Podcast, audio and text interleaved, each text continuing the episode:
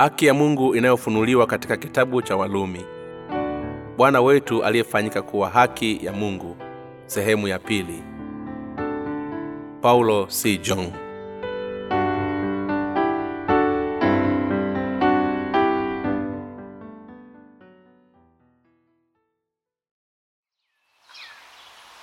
Utangulizi kwa sura ya saba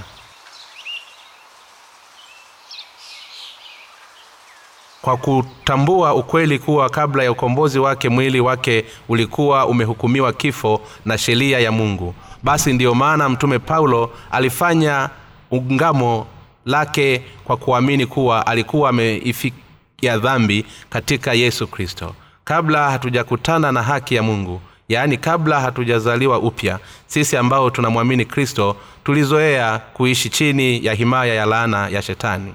Hivyo ikiwa tusingetaka na yesu ambaye ametuletea haki ya mungu basi sheria ingeendelea kututawala paulo aliongelea juu ya mambo ya kiroho ambayo hayawezi kuendelea kirahisi katika hali ya mwili yaani wale ambao wameifia dhambi hawapo tena chini ya himaya ya dhambi kama ambavyo mwanamke aliyefiwa na mumewe wakati jinsi alivyohulu toka katika majukumu yake kwa mumewe. Kifungu hiki kinaweza kuonekana kuwa ni rahisi lakini ni kifungu muhimu sana cha kiroho kinamaanisha kuwa wale ambao hawajakutana na haki ya mungu kwa wa, kwamba wanapenda au hawapendi basi ukweli ni kuwa watu hao wana bahati mbaya na kuishi chini ya raana ya sheria. Hii ni kwa sababu watu hao hawajalifahamu tatizo la dhambi zao.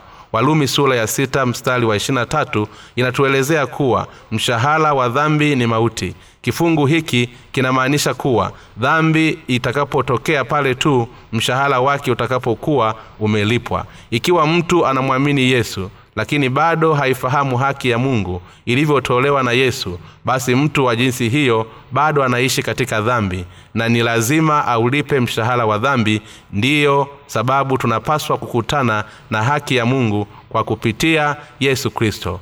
Ni kwa kuipokea haki ya mungu tu ndipo tunapoweza kuwa wafu kwa dhambi zetu. Kuwekwa huru toka katika sheria na kisha kuokolewa na bwana harusi wetu mpya kristo yesu. Tunaweza kuipata haki ya mungu kwa kupitia yesu kristo lakini pasipo kuamini katika haki hii ya mungu basi hakuna mtu anayeweza kuwekwa hulu toka katika sheria. Njia pekee ya kujitoa toka katika laana ya sheria ni kufahamu na kuamini katika haki ya mungu. Je umeipata haki hii ya mungu? Kupitia kwa yesu? Ikiwa bado haujaipata basi sasa ni wakati wako wa kuiacha haki yako binafsi na kisha kurudi kwa unyenyekevu katika neno la mungu. Kuelekea kwa kristo baada ya kuifia dhambi. Paulo alimwambia wapendwa huko lumi kuwa ninyi pia mmefanywa kuwa wafu kwa ile sheria kwa kupitia mwili wa kristo.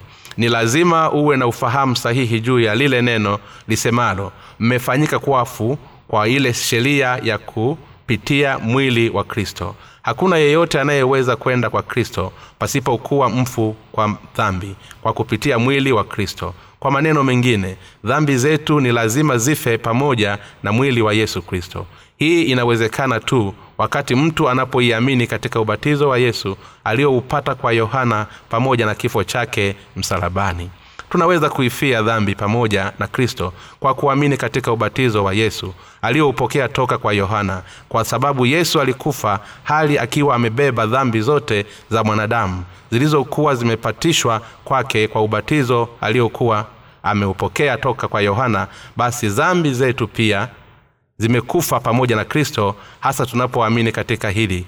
Kule kusema kuwa dhambi zote za ulimwengu zilipitishwa kwa yesu kwa kupitia ubatizo wake toka kwa yohana basi huo ndio ukweli ukweli huu haupaswi tu kutambuliwa bali unapaswa pia kuwekwa katika mioyo yetu kwa imani. Ni lazima tuitunze imani hii hadi tutakapoingia katika ufalume wa mungu. Hii ndiyo maana paulo alisema kuwa tulifanyika wafu kwa ile sheria kwa kupitia mwili wa kristo. Kwa hiyo wale wanaoamini katika ukweli huu wanaweza kwenda mbele za yesu kristo wakaishi pamoja naye na kisha wanaweza kuzaa matunda ya haki kwa mungu sisi hatupaswi kuamini kwa kutegemea ule ukale wa walaka bali tunapaswa kuamini katika ukweli wa roho.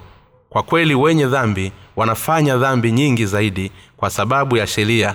Hii ni kwa sababu sheria inazifunua dhambi nyingi zaidi ambazo zimefichwa ndani yao na hivyo kuwafanya kuwa na ule ufahamu wa dhambi zao na kuwaruhusu kufanya dhambi zaidi.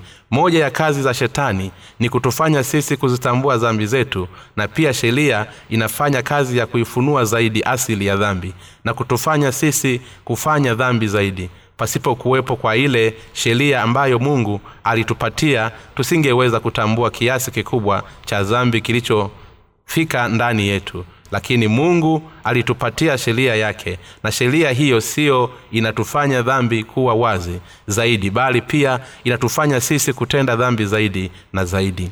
Kwa hiyo paulo anasema kuwa kwa kuwa tumekuwa wafu kwa, kwa dhambi kwa kupitia mwili wa kristo basi sasa tunapaswa kumtumikia bwana kwa imani ya kuamini katika haki ya mungu. Paulo anatuelezea sisi kumtumikia bwana kwa msaada wa roho na karama ya uokovu iliyoletwa kwetu kwa amani iliyo ndani ya vina vya mioyo yetu na wala si kuwatumikia miungu kwa imani inayojengwa katika waraka wa neno. Kama bibilia inavyotueleza kuwa kwa kuwa andiko huua bali roho ndiye atoaye uzima. Ni, ni lazima tumfuate bwana kwa kutambua maana halisi ya injili ya maji na roho ambayo ndiyo haki ya mungu kwa maneno mengine ambayo ndiyo haki ya mungu kwa maneno mengine. Tunapoamini katika neno la mungu basi ni lazima tutambue na kuamini katika maana ya kweli iliyofichwa katika neno lililoandikwa. Je sheria ni dhambi? Kwa hakika ni hapana paulo alieleza sheria ya mungu kwa kusisitiza juu ya kazi zake. Hii inaonyesha jinsi ilivyo muhimu kuamini haki ikiwa na ufahamu sahihi wa kazi ya sheria. Hapo kabla paulo alizingalia dhambi zake kwa njia yake mwenyewe na kwa sababu ya jambo hili hakuweza kuzifahamu dhambi zake binafsi. Lakini kwa kupitia sheria ya mungu paulo aliweza kutambua kwa kuwa alikuwa na moyo wenye tamaa ndani yake. Ninatumaini kuwa waumini katika yesu katika wakati wa leo. Wanaweza pia kuufikia ufahamu kama huo ambao paulo aliufikia kuhusiana na sheria. Kuna watu wengi sana ambao hali hawajatambua ukweli wa sheria bado wanahitaji sana kuyaishi hai, maisha hayo kwa kuifuata sheria. Wanakwenda kanisani hali wakifikiri kuwa ikiwa watajaribu kwa nguvu zaidi basi wanaweza kuyafuta yote yaliyo katika sheria. Lakini ukweli ni kwamba watu hawa hawataweza kabisa kuipata haki ya mungu. Hawajaitambua maana ya kina na sheria iliyotolewa na mungu na kwa hiyo wamefanyika kuwa wanasheria. Wao ni wanafiki vipofu ambao hawawezi kuiona mioyo yao wenyewe na hawafahamu kuwa wanasimama kinyume na haki ya mungu. Katika jumuiya ya kikristo siku hizi kuna watu wengi sana wa jinsi hiyo katika ukristo wa sasa wale ambao hawaifahamu kwa kweli haki ya mungu na wamepokea yesu kuwa ni mwokozi wao wa mazoea katika imani ya kisheria basi watu hao hawataweza kuepushwa na adhabu ya mauti ya milele. Paulo alielezea kuwa kwa kupitia amri za mungu alifikia hatua ya kuifahamu hila iliyokuwemo ndani ya moyo wake. Alipozitambua dhambi zake kwa kupitia amri hizo paulo aliendelea kuwa mwanasheria ambaye alifikiria kuwa alipaswa kuitunza na kuifuata sheria ya mungu. Amri za mungu ziliinufua hila iliyokuwemo katika moyo wa paulo na ilimfanya paulo aendelee kutenda dhambi zaidi hivi ndivyo paulo alivyokuja kutambua kuwa hakuwa chochote zaidi ya kuwa kama mwenye dhambi mkubwa. Kuna asili kumi na mbili za dhambi katika mawazo ya mwanadamu. Wakati paulo alipokuwa hafahamu kuhusu kazi halisi ya shetani alijifikiria yeye mwenyewe kuwa ni mtu safi pasipo kutambua jinsi alivyokuwa ni mwenye dhambi lakini matokeo ya juhudi yake ya kuishi kwa kufuata amri ya mungu yalimwonyesha kuwa alikuwa mbali na asiyeweza kuzifuta na kuzitunza amri na kwamba amri hizi zilifunuliwa dhambi zake zaidi na zaidi. Je watu wakoje wanapomwamini yesu ulipoanza kuamini katika yesu kwa mara ya kwanza bila shaka ulikuwa umeamshwa sana na ile imani yako. Lakini kadiri muda ulivyozidi kwenda bila shaka ulianza kuziona dhambi nyingi ambazo kimsingi zipo ndani yako. Je uliweza kuzitambua? Dhambi hizo kwa kupitia kitu gani? Ni kwa kupitia sheria iliyoandikwa na amri zake ndipo tumeweza kuiona mioyo yetu ikiwa imejazwa na aina kumi na mbili za zambi na tunajikunyata mara tunapoziona nafsi zetu mbele ya sheria. Hii ni kwa sababu kwa kupitia sheria tunajiona jinsi tulivyo wenye dhambi wakubwa. Hii ndiyo sababu baadhi ya watu waliliunda furushi la kuhesabiwa haki kwa imani ili kujifariji wao wenyewe. Fundisho hili linadai kuwa ingawa tuna dhambi katika mioyo yetu na kwa kuwa tunamwamini yesu basi mungu atatuhesabia sisi kuwa ni wenye haki. Hii ni fundisho tu lililoundwa na mwanadamu. Watu waliliunda na kuliamini fundisho hilo ili kuweza kuzificha dhambi zao hali wakijitahidi kuishi na kuridhika kutokana na fundisho hili. Lakini kwa sababu bado wanafunuliwa kuwa ni wenye dhambi mbele ya sheria basi dhambi zao zinaendelea kuwa nzito zaidi na zaidi katika mawazo yao. Ili tuweze kuweka huru toka katika dhambi zetu zote basi hatuna chaguo jingine zaidi ya kuamini katika injili ambayo ina haki ya mungu ndani yake. Hii ndiyo njia pekee ya kuweza kukombolewa toka katika dhambi zetu zote. Kama paulo alivyofikiria kuwa mungu alimpatia amri hii aweze kuzifuata. Bila shaka paulo alifikiria jambo hilo. Kikawaida huwa angeliweza kujaribu na kufanya kila awezalo kuifuata na kuitunza sheria. Lakini kinyume na hivyo paulo alikuja kutambua kuwa amri hizi zilikuwa zikipelekea nafsi yake katika kifo kwa sababu ya dhambi. Mwishowe paulo alitambua kuwa alikuwa amezielewa na kuziamini vibaya zile amri za mungu. Kila mtu ana zile aina kumi na mbili za zambi zinazotajwa katika marko sura ya saba mstari wa ishirini na moja hadi mstari wa ishirina tatu. Kwa maana ndani ya mioyo ya watu hutoka mawazo mabaya uashelati wivu uuaji uzinzi tamaa mbaya ukorofi hila ufisadi kijicho matukano kibuli upumbavu. Haya yote yaliyo maovu yatoka ndani nayo yamtia mtu unajisi. Paulo pamoja na watu wengine wote hatimaye walifikiria hatua ya kuzitambua dhambi zao kwa kupitia amri za mungu. Kwa kutumia sheria walizitambua dhambi zao na hivyo waliiwawa kisha waligundua haki ya mungu kwa kupitia yesu kristo na kisha wakaiamini. Je unauelewa gani kuhusiana na haki ya mungu? Je bado unajaribu kuzitunza amri hali ukifikiria kuwa unaweza kuzitunza na kuzifuata zote kikamilifu kwa maneno mengine mungu alitupatia sheria yake ili kwamba tuweze kuzitambua dhambi zetu na kisha turudi kwake ili tuweze kukombolewa.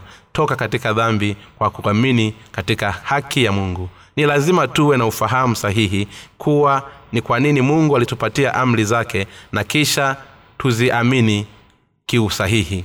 Mara utakapofahamu ukweli huu ndipo utakapoitambua thamani ya injili ya maji na roho mtakatifu wale wanaoamini katika amri za mungu wanaweza kutambua jinsi walivyo wenye dhambi wakubwa mbele za mungu. Watu ambao hawalifahamu jukumu la amri na hawaamini katika haki ya mungu basi watu hao watakuja kukutana na magumu makubwa katika maisha yao ya kidini na hivyo hatimaye wataongozwa katika maangamizi yao. Hii ni kwa sababu ni vigumu sana kuishi mbali na dhambi hali tukiwa bado tunaishi katika ulimwengu ambao umejaa dhambi. Hii ndiyo sababu baadhi ya watu wanadiriki hata kujenga kwenda kuishi katika maeneo ya upweke mlimani na kujaribu kuishi milimani na kwa kujitenga mbali na dhambi za ulimwengu. Basi angalau wanaweza kuepuka kutenda dhambi lakini hali haiwi hivyo.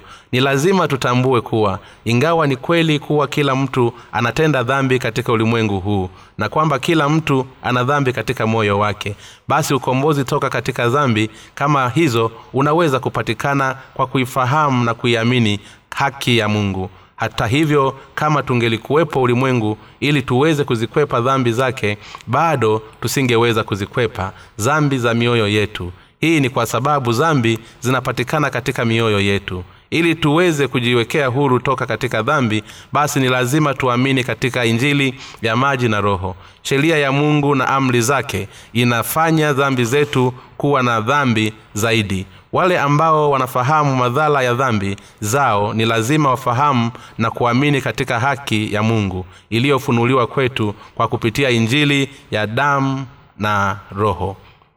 Nikaona ile amri iletayo uzima ya kuwa kwangu mimi ileta mauti. Kwa maana dhambi kwa kupata nafasi kwa ile amri ilidanganya na kwa hiyo ikaniua walumi sura ya saba mstari wa kumi hadi mstari wa kumi na moja. Ni lazima tuwe na ufahamu sahihi wa sheria. Wale ambao hawajaielewa vizuri sheria wataitumia muda wao wote wa maisha hali wakiishi katika maisha ya kisheria. Hali wakijaribu kuikwepa sheria hadi siku yao ya mwisho. Ni wale tu wanaofahamu jukumu halisi la sheria ndiyo wanaoweza kuipenda na kuiamini katika haki ya mungu iliyotimizwa na yesu. Je unafahamu haki hii ya mungu?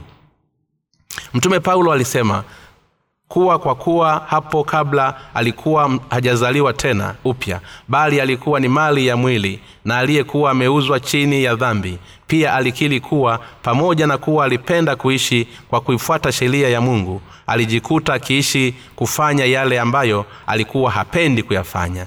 Yaani kutenda dhambi hii ni kwa sababu hakuwa na roho mtakatifu ndani yake kwa kuwa hakuwa na ile haki ya mungu. Kisha paulo alikili kuwa sababu iliyomfanya atende dhambi kinyume na matakwa yake ni kwa sababu ya dhambi iliyokuwa ndani ya moyo wake kwa kuwa alikuwa bado hajapata haki ya mungu kwa wakati ule hata hivyo paulo aliitambua sheria moja na sheria hiyo ilikuwa ni sheria ya dhambi ambayo ni ukweli wa msingi kuwa mwanadamu aliye na dhambi katika moyo wake hawezi kukwepa kutenda dhambi. Pia alitambua kuwa nafsi ya ndani ya mwanadamu bado inatamani wakati wote kuishi kwa mujibu wa sheria ya mungu. Lakini paulo alikili kuwa kama ambavyo mti wa dhambi unavyozaa matunda ya dhambi yeye alikuwa ni mwenye dhambi aliyeweza kuendelea kuishi katika dhambi. Kwa kuwa alikuwa bado hajakutana na yesu na alikuwa bado hajapokea ukombozi wa dhambi zake. Kwa maneno mengine alikuwa ni sahihi kwake yeye kuuawa kwa sababu ya dhambi zake. Hii ndiyo sababu paulo alikili kuwa yeye alikuwa ni mtu mwenye huzuni hali akiomboleza ni nani atakayeniokoa na mwili huu wa mauti?